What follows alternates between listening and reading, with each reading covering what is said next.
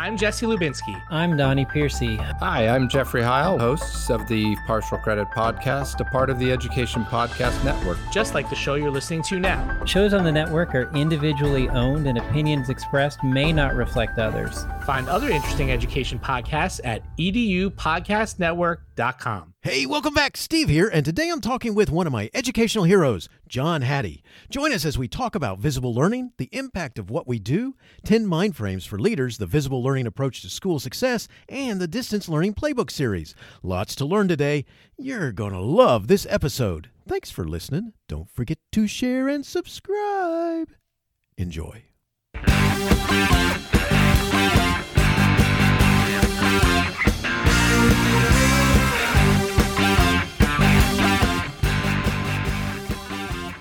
You are listening to Teaching, Learning, Leading K 12, a podcast for educators, helping you help kids achieve their dreams. And now here's Steve with this week's show. Professor John Hattie is a researcher in education. His research interests include performance indicators, models of measurement, and evaluation of teaching and learning. John Hattie became known to a wider public with his two books, Visible Learning and Visible Learning for Teachers. Visible Learning is a synthesis of more than 800 meta studies covering more than 250 million students. According to John, visible learning is the result of 15 years of research about what works best for learning in schools. TES once called him possibly the world's most influential education academic. John Hattie is Laureate Professor of Education at the University of Melbourne, Australia, since March 2011. Before, he was Project Director of asTTle and Professor of Education at the University of Auckland, New Zealand. He holds a PhD from the University of Toronto, Canada, and you can find a full CV of Professor John Hattie PDF at the website of the University of Auckland. John Hattie's research got a lot of attention from the media linked to the publication of his visible learning meta study. The problem was that many individual aspects of his research were taken and used as a kind of checklist that could magically improve schools. It won't work like that. John John's uh, TED Talk, Why Are So Many of Our Teachers and Schools So Successful, can be a good starting point to putting it all in context. John, thanks for joining me today and say hi to everyone. Hi, everyone. It's great to be with you, Steve. Well, thank you so much, John. And uh, I, I almost laughed when I, I read that last part of your bio because yes, people like to take things and say, yes, this is the magic silver bullet. This is what it does. And uh, I, uh, I, I agree with that, uh, you know, about that video that that's an awesome thing to watch if people want to understand it a little bit more. But uh, didn't it kind of drive you nuts a little bit when people just say, which one, which one is the magic bullet here? Which one? Come on, Timmy, it's gotta be one of these. yeah, it does. And um, you know, of course I have to take some responsibility for how I wrote that visible learning book. Uh, I tried not to come across that notion of the silver bullet. And it was only as a last minute decision I included the appendices with all the, um, the uh, different influences and their effect sizes listed in order. And, and maybe that wasn't such a good idea. Like it got attention, but um, people have, you know, look at the stuff at the top. Yeah, we do that. We don't do the stuff at the bottom. And that was never my message. Well, it's, uh, uh, and I totally understand that. It just, it, you know, it, people are going to do what they do i guess. It's the best way to do it. And just drive on and say no here's how you use it which you which you do which is awesome. So you know john like i said or, or it, it you know it's truly an honor to have you on my show. And i've been reading and using your research for many years now. Uh, before we get into the topic for today i was wondering if you could start by telling everyone what led you to being focused on educational research? I mean did you suddenly say one day this is my thing or, or what? What what made you say hey this is it well, it almost was one of those one day moments. Like my background is I'm a statistician, I'm a, a psychometrician, and that's what PhDs in psychometrics. And my whole career up until 10 years ago was in psychometrics. I've been the president of the International Test Commission. I work on that. I work in walk in those circles. But it was as a reasonably young academic, I, I joined a university faculty and was amazed that everybody I met met had that silver bullet. They knew what really worked and they had evidence that what they were talking about worked. And I remember when I first went to my first job in the University of New England in Australia, everybody took me aside and they closed the door, which was probably an interesting sign. And they told me that, look, you're in measurement, we kind of like you, but you have to study something really important. Study this. And the first person said it's all about communication and relationships. The next said the future is technology. And they were all so passionate. But it was that sense when I went home that night thinking, how can they all be right? And so that's got me started. And then back in the days when I started, um, Glass invented this thing called meta analysis. And as a good measurement person, the best way to learn what one is is to do one. So I did some and got to do a few and started following that literature. And it was sitting in um, University of Washington, where I was at the time in Seattle, this day thinking, what if I collected all the meta-analyses and did a meta-analysis of meta-analyses to try and change the debate from what works to what works best? Because everybody stood up in front of teacher education students, professional learning, and says, this works, this is how I did it, here's the evidence. But they never did comparative work. So that was where it started. And as you can see, it took me as a hobby for about 20 years collecting all that data. And quite frankly, Steve, that was the easy part. Making sense out of it. Whoa.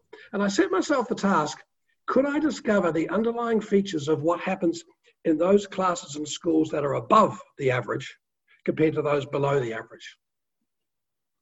And that's where it all started. So it took me about 20 years to work out that story. And every time I came back and said, if it doesn't discriminate, the story's not right. And I went through so many different stories, so many different arguments uh, to get to the final set of um, claims that I make in the Visible Learning Book.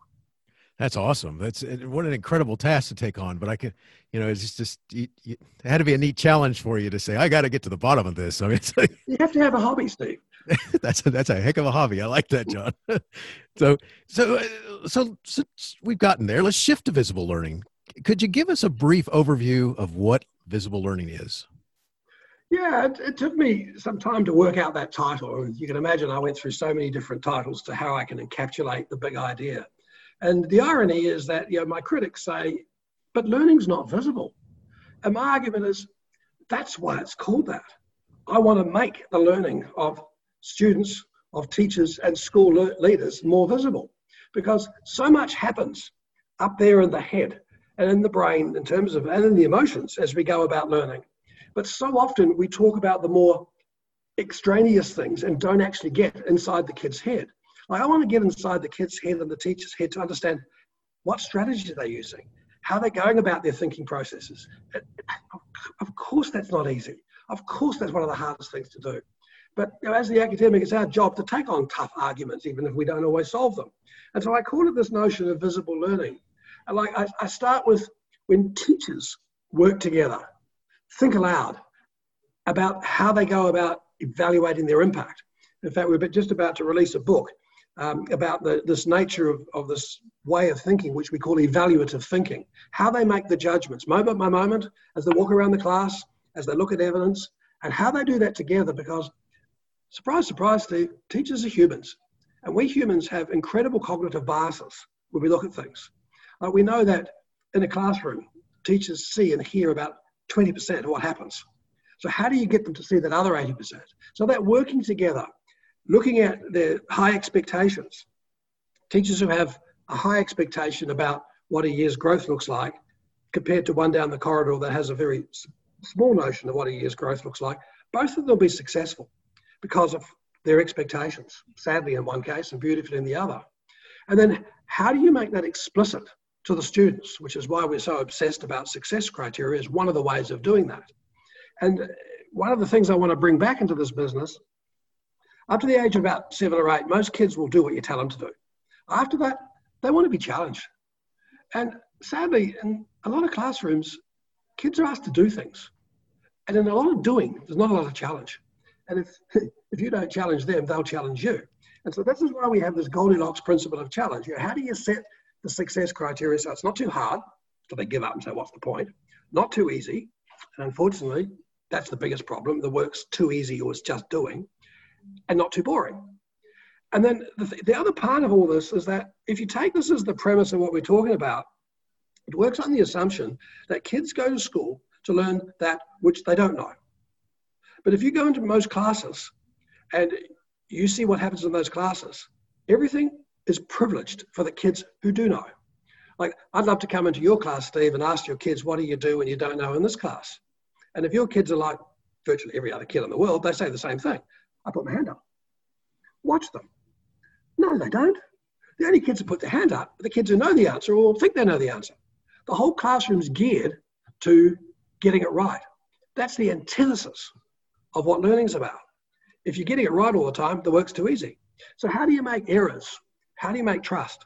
Like I, I say, as we do in our work, have you ever walked into a class and heard kids think aloud? Have you ever walked into a staff room and heard teachers thinking aloud? Because that's what has to happen. And then it's all about then how you, as a teacher or a school leader, seek feedback about your impact so you can get better. And this relentless focus on learning.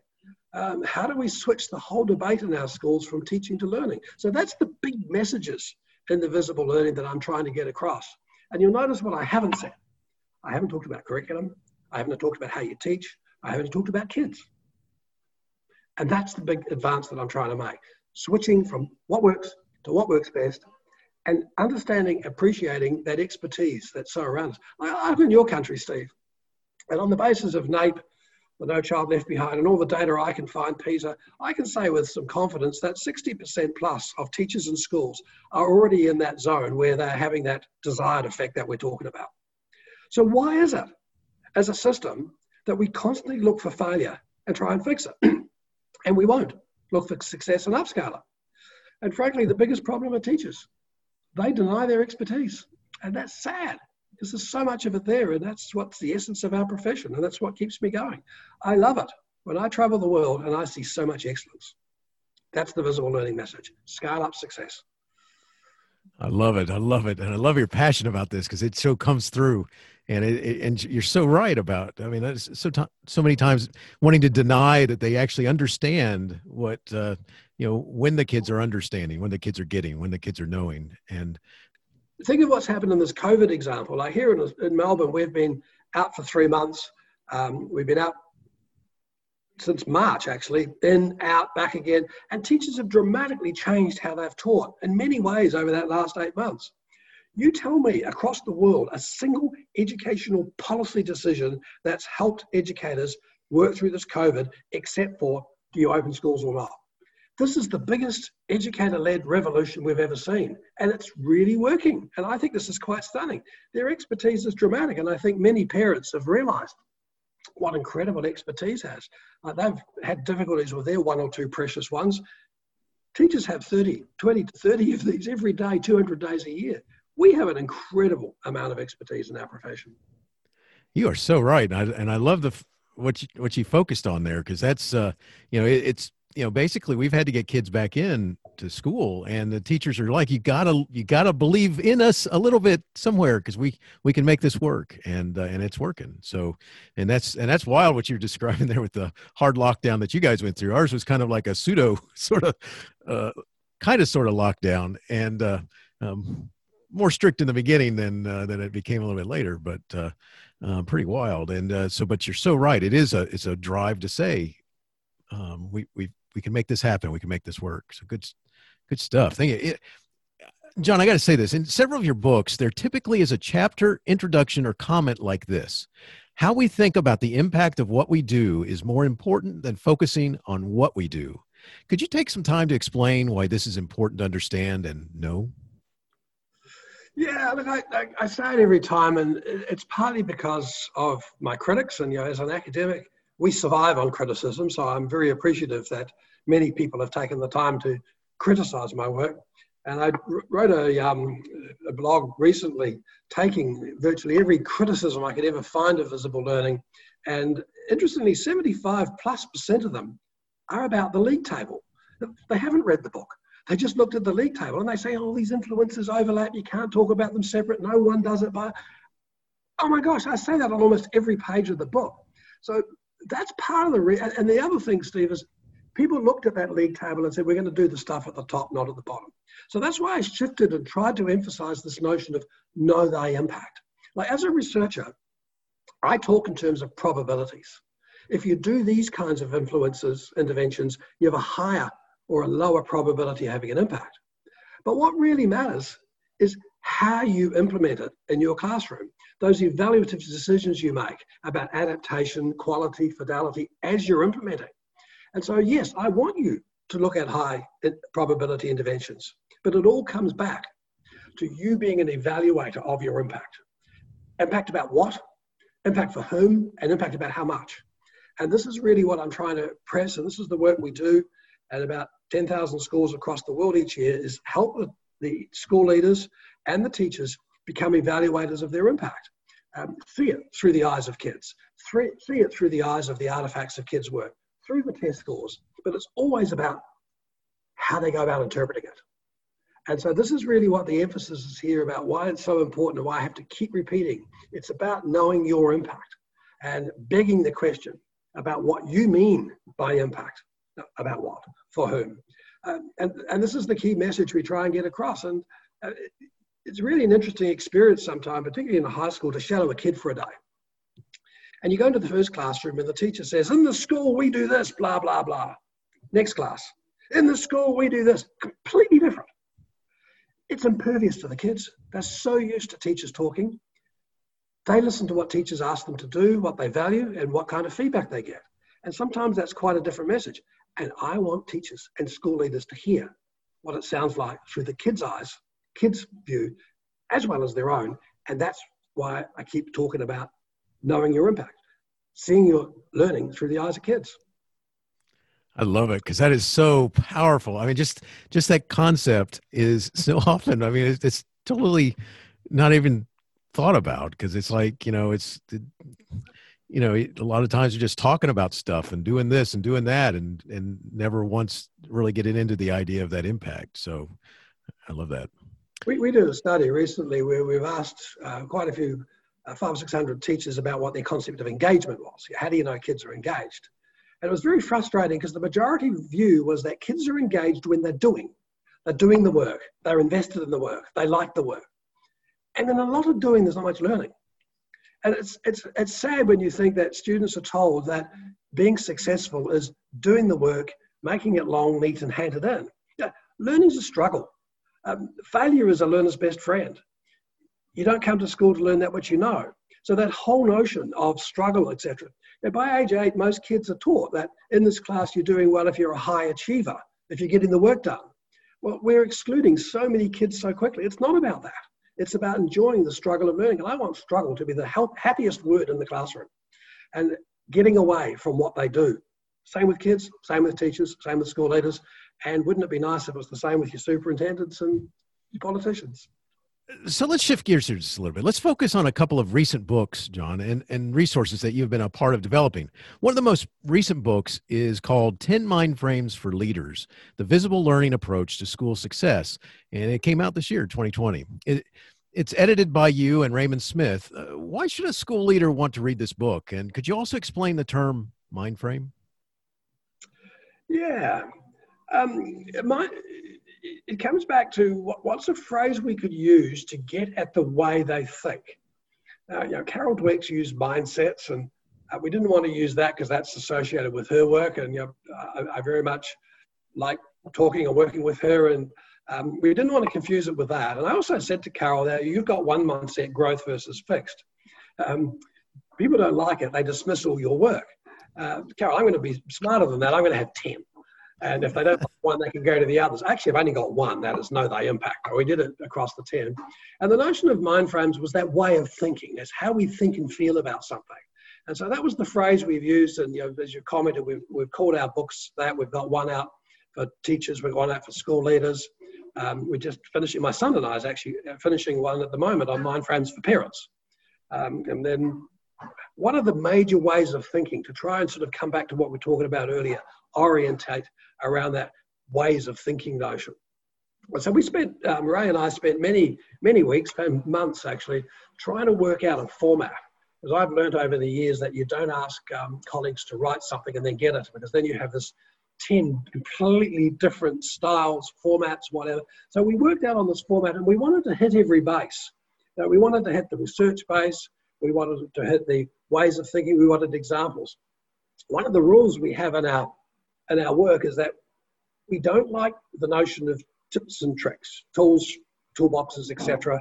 Um, because so much professional learning is based on the notion, can you do this tomorrow? It's not about that. It's about thinking, which is a longer term investment. And so you can, I could give you 10 tips tomorrow, Steve, but if I don't attend to how you think, it's not going to make the difference. And the other part of that is that, and I'm sure you know this, every teacher you ever met has an incredibly strong theory about how they teach. If you don't acknowledge that, tips and tricks is going to add nothing. And so we want to get at that. So that's why we come up with various ways to try and come up with the formatting. Um, as the researcher in me, I'm not prepared to give up. It's got to have the research in it. Otherwise, it's just another how to book, and that is okay, but it misses the point. And now Ray, who's worked in leadership for, for so long and with an incredible amount of work in schools and being a, a, a school leader and superintendent himself, you know, he had the stories and the ways to get to it. So it was a fun book doing it. And then we came up with a format and we decided, unlike some of our other works, that we'd ask the 10 gurus in the world. And one of the luxuries that I now have is I know a lot of people out there. And so I went to these 10 people, you know, some of them are my critics. I went to them and said, Are you prepared to contribute during this format? And you know, every single one said yes. And so it was a, a massive pleasure um, working with them to come across those messages. I wish all books were that fun. That, that's awesome because I, I can only imagine it, it, it's got to be tough making a book with two people but but synthesizing what uh, what an assortment of 10 come up with would be uh, i would think that would be a challenge in itself but it's it's really cool too and i want to make sure i say this because the you know the the formatting the, the, way it is for each chapter you have the mind frame a story an explanation of what the chapter is about an explanation of the visible learning factors involved and then a section on getting started and it's so easy to follow and easy to, to understand. I just kudos because this is this is excellent and especially for you know as a focus with leaders you know they you know they kind of shy away from things that would be difficult to uh, even get started in so i think you've really hit the money on this i edited a book many years ago and i learned that when you edit books every author um, prides himself on being last so that's why we did, the one I did with Eric Anderman on um, student achievement. We had 150 uh, editors, and they all came in on time. So it was really quite amazing. Um, the, the other interesting thing is that over the, the last um, decade, I've been involved in the political situation here in Australia. I have a political appointment as well as an academic. And as part of our AITSL work, uh, they had lots and lots of videos of great teaching. And you know, I'm not a great fan of that because it's how you think about the teaching and how you think when you watch it. And so what we've done is we've added two buttons to those videos. One, if you press it, you can hear the teacher thinking or the school leader thinking as they're doing the work, and the other you hear the kid working. And so this is the kind of flavor we tried to get across in the book. How can we hear these leaders thinking as we're talking about what they're thinking? Well, that's awesome because that and it really comes across that way because that's what's uh, that's what's neat about it because it's a it's a great collection of unique individuals and their their thoughts and uh, and uh, and by following that format, I I love it. So it's good stuff. Kudos on that because I think it came out just like you were looking for it to. You know, uh, one of my favorite sections in the book is Dylan Wiliam um, in chapter two. Uh, he says, "It's I see assessment as informing my impact and next steps." In in this chapter, Dylan says, "Teachers and school leaders will make better decisions if they have better evidence of what is happening in their students' and teachers' heads." What is the big takeaway from understanding the role that assessment plays in student understanding? Yeah, Dylan nailed it. Um, uh, as commenting earlier, assessment's my background, and I get so frustrated to see discussion about assessments stop at the scores. Like the numbers are supposed to be indicators. Like if, if we had a history in measurement of talking about score reporting as opposed to scores, we might be in a better shape. And uh, what Dylan is getting to there is it's about that interpretation that teachers and school leaders are making about the scores. And this is why we're so passionate about bringing those interpretations alive in the staff rooms when we have professional learning committees and not stopping at the test scores. And like we wrote a book a few years ago about student assessment capabilities. Surely we should be responsible for teaching the kids how to interpret the results from their assessments and moving beyond the numbers and moving to where to next. And so this is where uh, um, certainly Dylan talking about assessment being feedback to the teacher about their impact and their next steps is so so powerful. Like here's, here's my challenge to um, your teachers out there: the next time they give a test to a kid, at the end, after they've marked it, they've handed it back. I want them to stop and answer this question: What did they learn about the impact they had? About what? With which kids? And how much? And if they can't answer that question, I think they've just wasted the kid's time. Now, the beauty of asking that question the next time you create an assessment, you create an assessment to answer those three questions. How successful was I in terms of the impact about what, with whom, and how much? Oh my gosh, everything then improves dramatically for the students. Awesome. I, I love that. The, uh, you know, uh, um, and I, I got to say this because I was going to move move on, but I got to I got to say that that's I think that's so often you know the conversation just stops right there. You know, it's whatever happens happens, and now we move on. and you know, your country's done it. My country doesn't. We, we have whole mandates about tests, tests, tests, and I want to turn it on its head as I'm trying to do in this country and say, if we're not learning from it as a system, as a superintendent, as a principal, as a teacher, then let's stop doing it. And I'm a fan of tests. Hey, I'm a psychometrician, but I'm a fan of the interpretation they give. And so I think that's where we've gone down the wrong way at looking at tests as being about scores and looking at about accountability. No, it's about giving you information about where you go next. That's excellent. I love it because um, it is. It's, it should be helping you understand what what uh, what the kids don't understand or do understand, and then helping you decide then which path you take now. That's the way. I, that's what Dylan gets at, and that's the way we want you to think about assessment in your classrooms and your system. Love it. Uh, chapter six is another of my favorites. It's about the role of feedback, written by Peter M. DeWitt. It, it's titled "I Give and Help Students Teachers Understand Feedback, and I Interpret and Act on Feedback Given to Me." Could you talk a little about why school leaders need to read and understand what this chapter is about? Steve, I was um, part of the problem many years ago. I've, I've spent so many years of my life looking at this notion of feedback. Like, it's very powerful, but it's extremely variable. Like a third of feedback's negative. I give you feedback now, it works. I give the same feedback to you later, it doesn't work. And understanding that variability of what matters. And my light came on one day in the early days when I was asked to go into a school and watch this teacher. She said, I give so much feedback. And you know, I was sitting there thinking, well, actually, and she did. And teachers give an incredible amount of feedback. So the light was me is for me was switching the debate from looking at the feedback teachers and school leaders give to looking at the feedback that teachers and school leaders receive.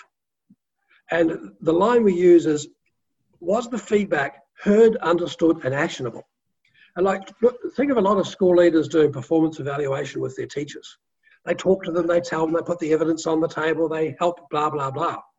But what was received and understood and actioned by that teacher.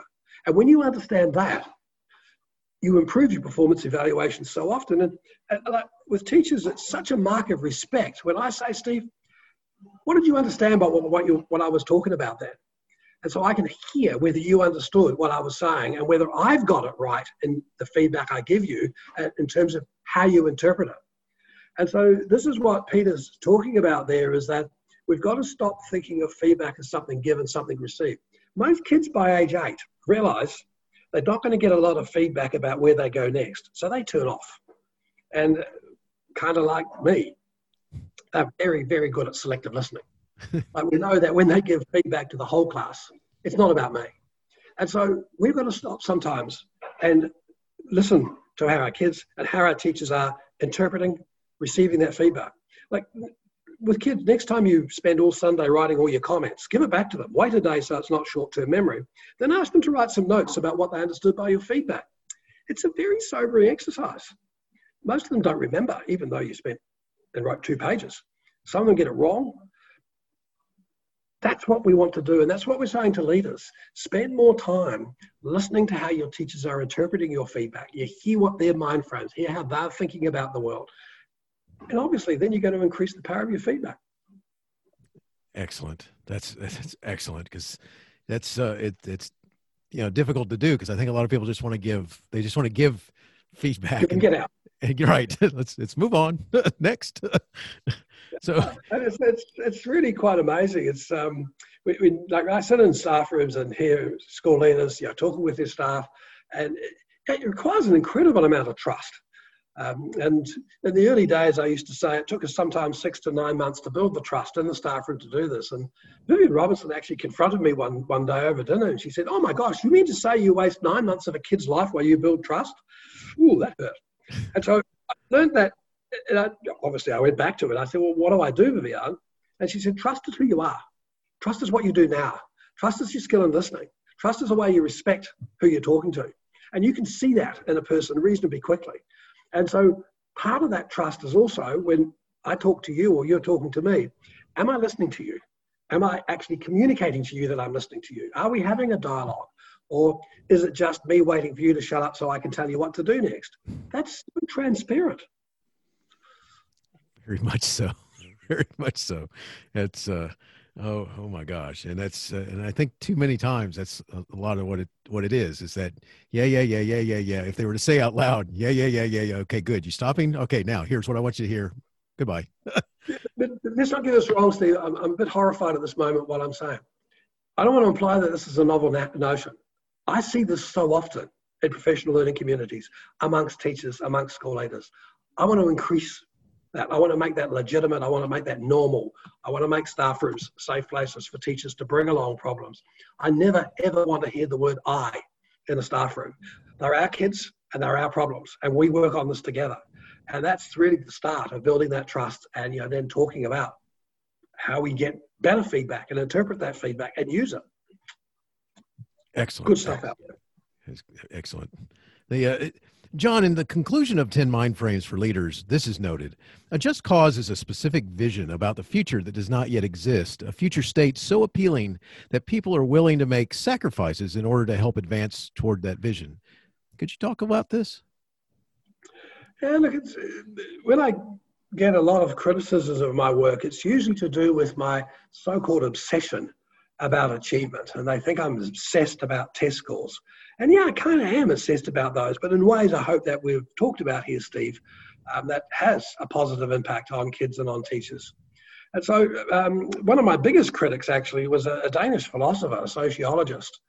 And for some reason, Denmark took up visible learning in a big way, and the minister liked it and implemented it across the country. And it created quite a lot of um, criticism. So, he, he emailed me one day and said, yeah, I want to come out to Australia and talk to you about all your work. And I thought, really? And then I thought, wait a moment. I say I love critique, critique. I say I do this. So I said, yes, come on out. And we did. And we actually ended up writing a book about the purposes of education, which comes to this phrase about the just cause. And the whole notion that Steen um, uh, Leston Napa was getting to me was uh, how do you get to what this just cause is about schooling? Is it just about achievement? And our answer in the book is clearly no. Uh, on the other hand, it's a yes. Yeah, we wouldn't have schools if we didn't have achievement. But to get achievement, you have to worry about other attributes of the kid. You have to worry about respect for self and respect for others. You have to worry about the equity issues. You have to worry about all those things. And so, what we and I was then struck with Simon Sinek's work, where we should start with the why question. And right at the moment, uh, the privilege of my life, Steve, is I'm a granddad, and uh, my oldest granddaughter is four, and the others are, are two and three. And you know what they ask every day why, why, why, why, why? but as a granddad, by age eight, they're going to switch to what? And they're going to lose that curiosity. They're going to lose that sense of wonder. And I wanted to bring that back. So Ray and I talked about it, say, well, how do we make sure this is not just a book saying we've got to get people to think aloud? There is a moral imperative underneath this, the why. Um, and successful leaders, as you know, Simon Sinek says, talks about their why and proves it with what they do. And so once again, we thought that was a really nice way to get away from do, do, do, and are we doing the right things? Are you teaching the right way? And say, what is the why in the school? And it is about turning every kid on to learning. Um, you know, 95% of five-year-olds want to come to school to learn. The Jenkins curve shows that by the end of elementary school, it's about four out of 10. That's a pretty important problem. That's a pretty important why. You're not going to get achievement increases if you've got six out of 10 kids not wanting to be there to learn the stuff we teach them. And so that's why we wanted to end it up with that notion. And if you ever hear me talking, I often want to end up with a, a statement that there is a moral imperative here. Uh, this is not a value free business that we're in. And we need to confront that.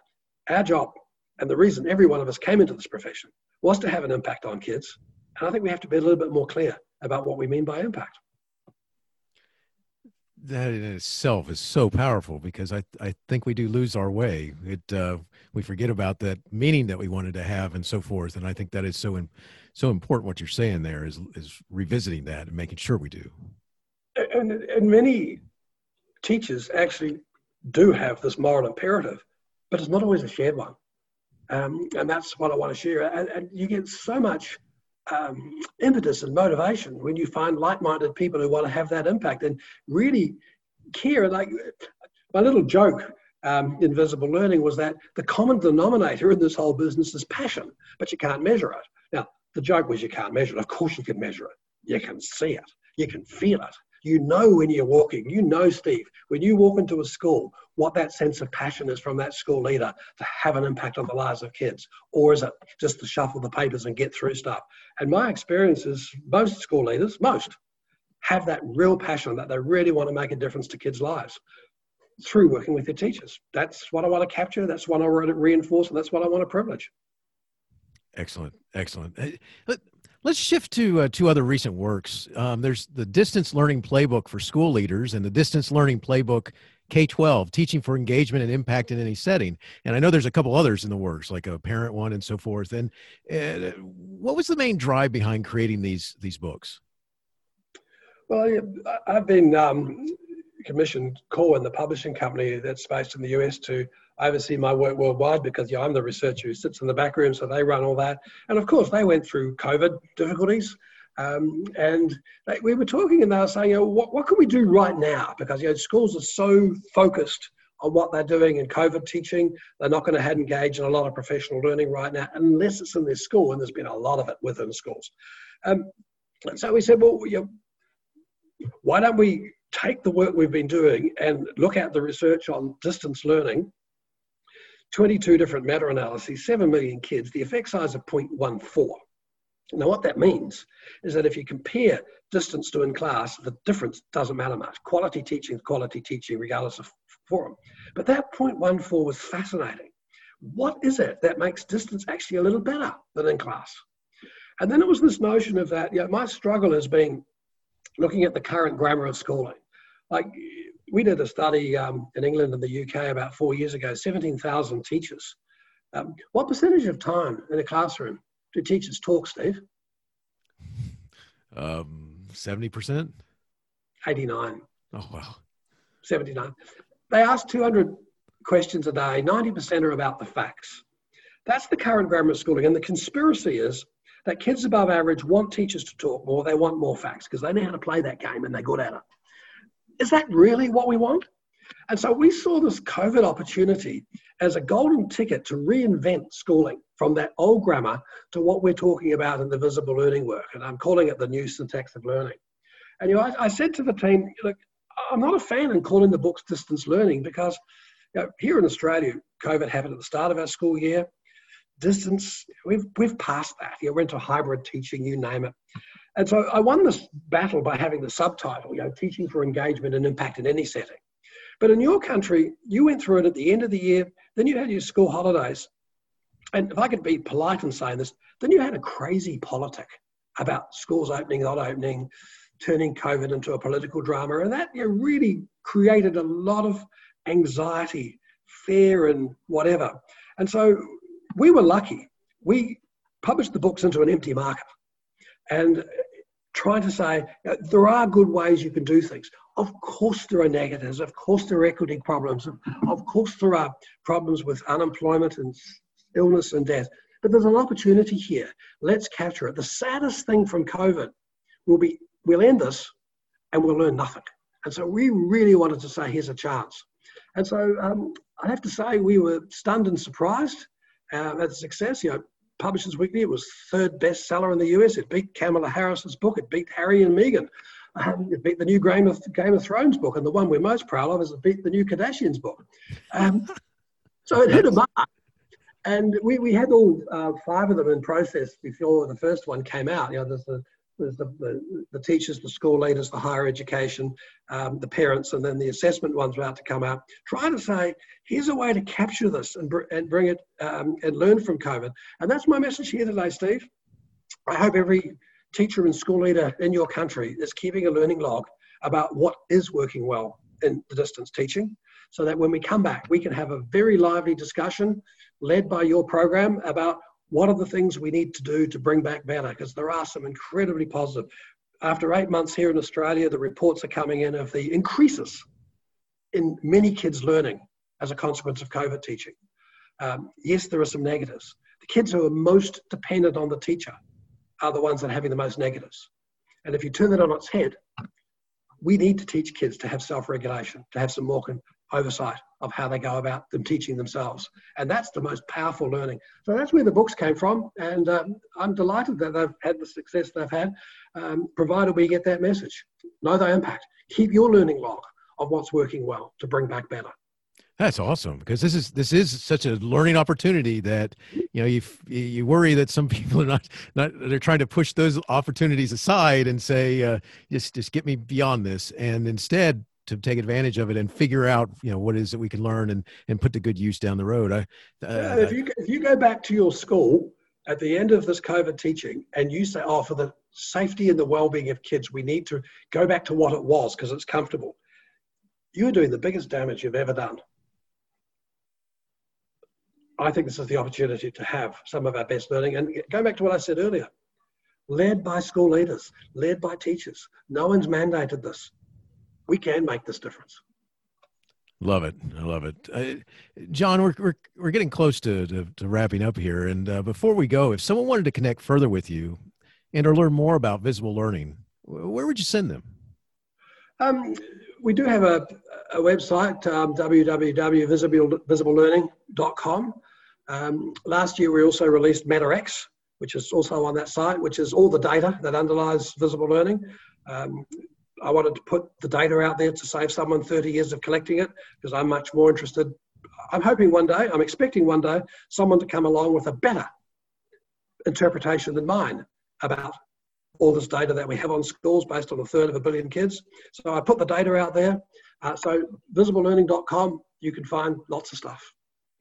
Excellent, excellent. I'll make sure that's in the show notes. And and I have two last questions I'd like to ask you that uh, have nothing to do with that. so, and it goes like this. The first one is uh, when life gets tough and you start getting so much stuff thrown at you that you may want to quit, how do you keep going? well, firstly, someone said criticism, success is often measured by the number of arrows in your back. And in academia, you could spend your whole life and no one could care. The fact that people are prepared to critique and read and comment on my work is kind of quite exciting and quite a, a sense of um, pride that they do that. Um, but I have been a, a, researcher now for 40, 50 years. I've recently retired from my university job. Uh, we've set up a, a, family foundation to give back. Um, and you can imagine I'm quite obsessed um, with family. Uh, now it's um, I've had three boys who are now young men. I've got three granddaughters and, um, and hopefully more on the way. I'm obsessed with crosswords, um, I'm a, an avid reader. Uh, but most of all, Steve, I like to reach out and talk to people who want to talk, who want to critique. Yeah, people like yourself. Um, I, I, just think this is so wonderful that I've had a life where I can indulge in my passion. It's been wonderful.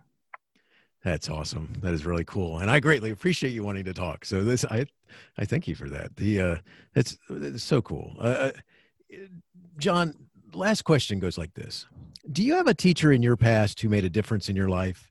If so, who was it, and what would you say if given the chance to say thank you? Steve, on that, about three or four years ago, we had the chance to get some data came in our lap uh, of about six or seven hundred adults that were asked this question, and it was interesting when we analysed um, the reasons why they chose that teacher. There were two things: either that teacher turned you on to their passion, and or that teacher saw something in you you didn't see in yourself. And so for me, the teacher I've always chosen has always been Mr. Tomlinson. He was our, my maths teacher in my last year at high school. And the days I went through school and you had to do maths whether you liked it or not right through to the end, and I probably would have given up. I was okay at it, but I wasn't brilliant. And he walked into the class on day one. He gave us the end of the year assessment, and we all got zero. And he said, My job is to make every one of you succeed on this end of the year assessment. And he was he was a very uh, rigid teacher, quite disciplinarian in many ways, but he never let up. He made every one of us And he saw something in me I didn't see in myself. I could do math, and I've gone to get a PhD in statistics because of Mr. Tomlinson. He was passionate about his subject and he was fair. He did it to every kid in the class, not just me or one or two of them. He did it to every kid. And I, I look back on him with, he opened doors for me I never ever understood. And I hope, Steve, that, um, who's your teacher, by the way? Oh, it's, uh, I was wondering if you might turn that question back on me. Uh, my my my teacher is a uh, senior English teacher. Her name was uh, E.J. Johnson, Mrs. Emma Joe Johnson, and uh, she was uh, she was tough, but she knew she knew you as a kid. It, it was the craziest thing. She and uh, I mean, she figured out she spent she individualized her attention to people, and uh, but she made me excited about. I mean, she made me start thinking about writing and working in the writing not so much working in, as a writer that's not my point. My point is is that you know before i had her i'm just kind of going through the motions kind of like what you talked about. I'm figuring out the games that teachers play and I, if you'll let me play that game then i'm just going to give you what i can give you to get through the game. And instead she put a big brick wall in front of that and she figured me out fast. And the coolest story that i have about her is that uh, is that thing right there which is that she she understood her kids and as she figured you out that she it was like a personal challenge to her to figure out how to get you interested so. She saw something in you you probably didn't see in yourself. Steve have you contacted miss johnson? Unfortunately she passed away a long time ago and i wish i had before. I wish i wish the thought had come to me before um before that had all happened so. But i have well, i've contacted i've contacted mr tomlinson yeah every two or three years we have a correspondence. Nice. He always insists on handwriting uh, for all kinds of reasons. And so I've reached out to him over the years, and I, I, implore every one of you that's listening here today to think back to that teacher and write to them. Like you think as a teacher yourself when you get that letter. Um, it's kind of reinforcing to know that we do have positive impacts. So contact your best teacher, tell them what that experience was like. I love that. I love that, and I echo the same because I wish I had, and and I've been able to take advantage of it and and reach out to a, a, college professor that I had, and it was cool to get a card back from that person. So Nice. The uh, uh, John, thank you so much for talking with me today. From all your research articles and books on visible learning, student learning, and the the leading of schools, you're an inspiration, and I mean that from my heart. I mean, th- thanks for sharing about the books, Ten Mind Frames for Leaders, the Visible Learning Approach to School Success, the Distance Learning Playbook for School Leaders, Leading for Engagement and Impact in Any Setting, and the Distance Learning Playbook Grades K through 12, Teaching for Engagement and Impact in Any Setting. These are awesome tools for classroom teachers and school leaders. You know, all educators should read them and take them to heart and I thank you. I wish you the best in all that you do. Thank you very much, Stephen. It's a pleasure talking to you and your listeners. Teaching Learning Leading K 12 is excited to be a member of VoicEd Radio. VoicEd Radio, your voice is right here.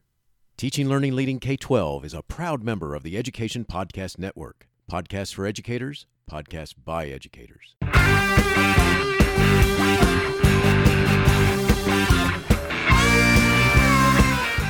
Opinions expressed on Teaching Learning Leading K 12 are those of the guests and host. Teaching Learning Leading K 12 is intended to share ideas, advice, and suggestions for classroom teachers and school administrators. Teaching Learning Leading K 12 is produced for educational purposes. Thanks for listening, and I hope you'll share it with your friends.